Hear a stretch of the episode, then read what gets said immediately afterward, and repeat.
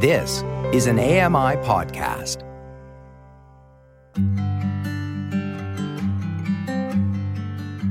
Welcome to Voices of the Walrus on AMI Audio, where professional readers give voice to articles from Canada's best general interest magazine.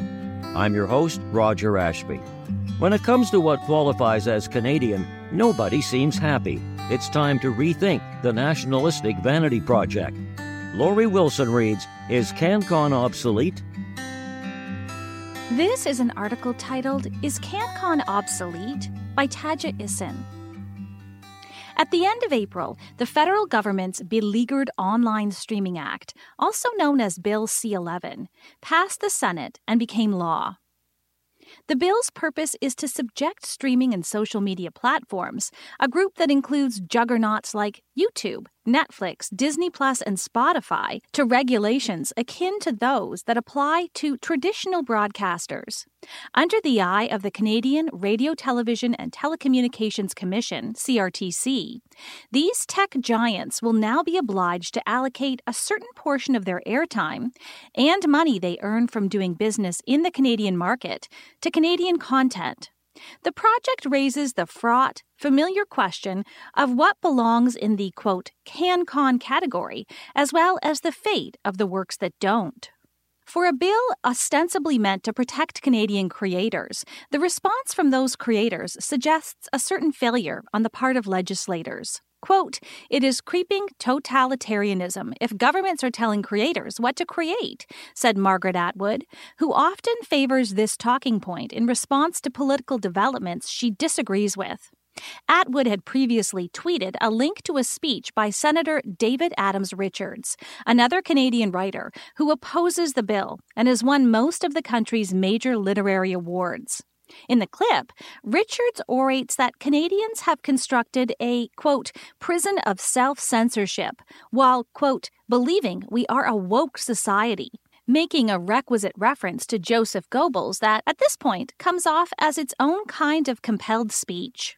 The gripe is that drawing lines around what is considered sufficiently, quote, Canadian is tantamount to telling writers what they should produce at all. While trying to define national identity is indeed a flawed project, the rest of this argument is too overwrought to hold water. People can create whatever they want. The more relevant issue C11 raises is who that content's main audience will be. Other artists, whose primary work happens on social media, see the bill not as a threat to their thoughts, but to their livelihood. Their objections cluster around a particular subsection, one that empowers the CRTC to consider, quote, the extent to which a program, directly or indirectly, generates revenues. While the CRTC has issued a statement asserting that they won't regulate content made by individual users, like professional YouTubers, the possibility was never written out of the language of the law, and they get to decide how to apply it. In a video titled, quote, I went to Parliament to save Canadian YouTube, Bill C 11, YouTuber JJ McCullough narrates his pilgrimage to Ottawa to testify against, quote, a bill digital creators did not ask for, do not need, and that threatens the success we've already achieved. An unregulated YouTube, he explains in his statement to Parliament, has been a boon to Canadian creators who have found a wide international audience. These artists have had a taste of American sized success, the intoxicant of surfing an algorithm driven by meritocracy and desire, and aren't keen to stuff themselves back into their little Canadian holes. Their fear is that under CRTC mandates, platforms will be obliged to boost content to a smaller domestic audience because the content is Canadian rather than because it's what audiences want and that this in turn could affect how creators profit from their work. Nobody seems happy. The way the issue splits along political lines feels so incoherent, it's almost arbitrary. A liberal government has made into law a bill that trumpets nation making, at its core, a conservative project, even if you slick it with the language of diversity. But conservatives oppose the bill, and right wing thinkers are having a field day trotting out Republican talking points. The artists the bill is most likely to harm have called it a Trojan horse for nationalism. The old guard, whose careers were built on the bedrock of nationalism, are the bill's loudest critics. Even Atwood, who literally wrote the book on how, quote, a country needs to hear its own voices if it is to become or to remain an aware society and a functioning democracy. 1972's survival doesn't like it. The profound mismatch between C11's nominal purpose and its potential effects raises the question who is this legislation actually for? The objective, supporting domestic talent, is admirable in the abstract, but you can't keep cutting off your talent's audience and calling it a favor. Canada harbors a long, often tiresome history of trying to codify Canadian identity, especially in the cultural sector. Everyone has taken a stab at articulating first principles, from Northrop Frye's, quote, garrison mentality to Molson's, quote, I am Canadian ad campaign. You can count on one hand the persistent signifiers of Canadiana that have arisen, regardless of their truth value, alongside these efforts apologetic, friendly, tolerant of diversity, not like America.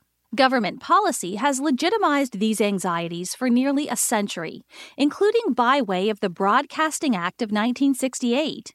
The aim was, and still is, to, quote, safeguard, enrich, and strengthen the cultural, political, social, and economic fabric of Canada from the encroaching power of its southern neighbor by mandating a certain percentage of homegrown TV and radio. From the Act's inception, protecting Canadian creators, codifying Canadian identity, and holding back the U.S. were priorities deemed equal and at odds, perhaps an unlikely triad into which to introduce, quote, regulating tech companies 55 years later. Much has been made of the Byzantine tests that the CRTC uses to make sure a portion of its content is sufficiently Canadian. There's the MAPL system, Music, Artist, Performance, and Lyrics, for determining what makes a Canadian song. There's the point system for film and TV that tallies up the national origins of cast and crew members. Notably, none of these tests has any bearing on content. The quote, lyrics criterion assesses whether they were written by a Canadian, not whether they're about subjects the government has deemed appropriately Canadian. From an economic perspective, these tests make a kind of sense. Things get hazy when you harness the tests, as the CRTC does, to the belief that whatever ensues, quote, meets the needs and interests of Canadians. Just because the content has been made by, and will be shown to, Canadians, there's no automatic correlation between those origins and the idea that it reflects this country's, quote, attitudes, opinions, ideas, values, and artistic creativity. What even are those? Lest this all start to sound a bit Orwellian, recall that these are regulations for broadcasters, not creators, who can, and perhaps should, spend entire careers without paying them any mind. You don't get pilloried if you fail the MAPL test. Sure, your record may get fewer spins on local radio, but you also might get a bigger paycheck.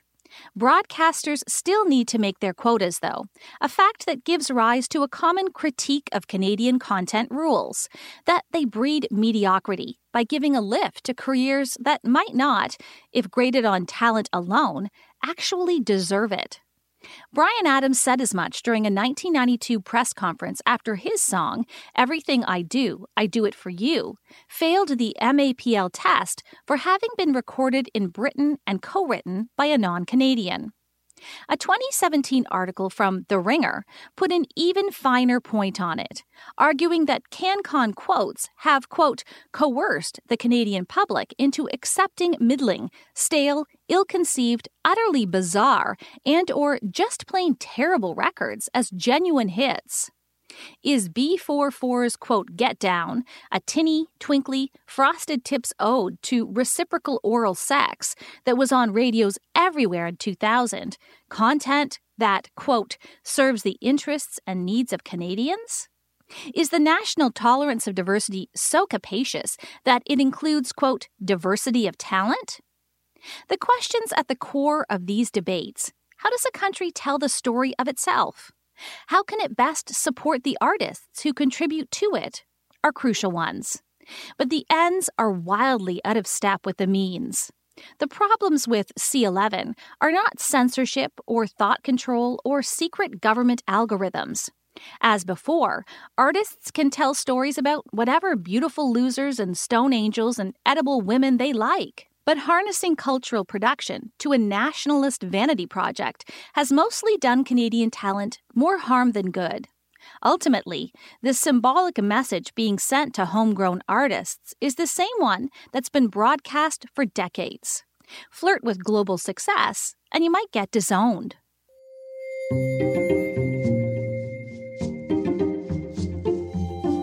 That was an article titled Is CanCon Obsolete? By Tajja Isen. I'm Lori Wilson. You've been listening to Voices of the Walrus on AMI Audio, produced by Don Dickinson. Audio engineering by Jacob Shemansky. The manager of AMI Audio is Andy Frank, and I'm your host, Roger Ashby. If you enjoyed this podcast, please consider giving us a rating and review, and subscribe for more.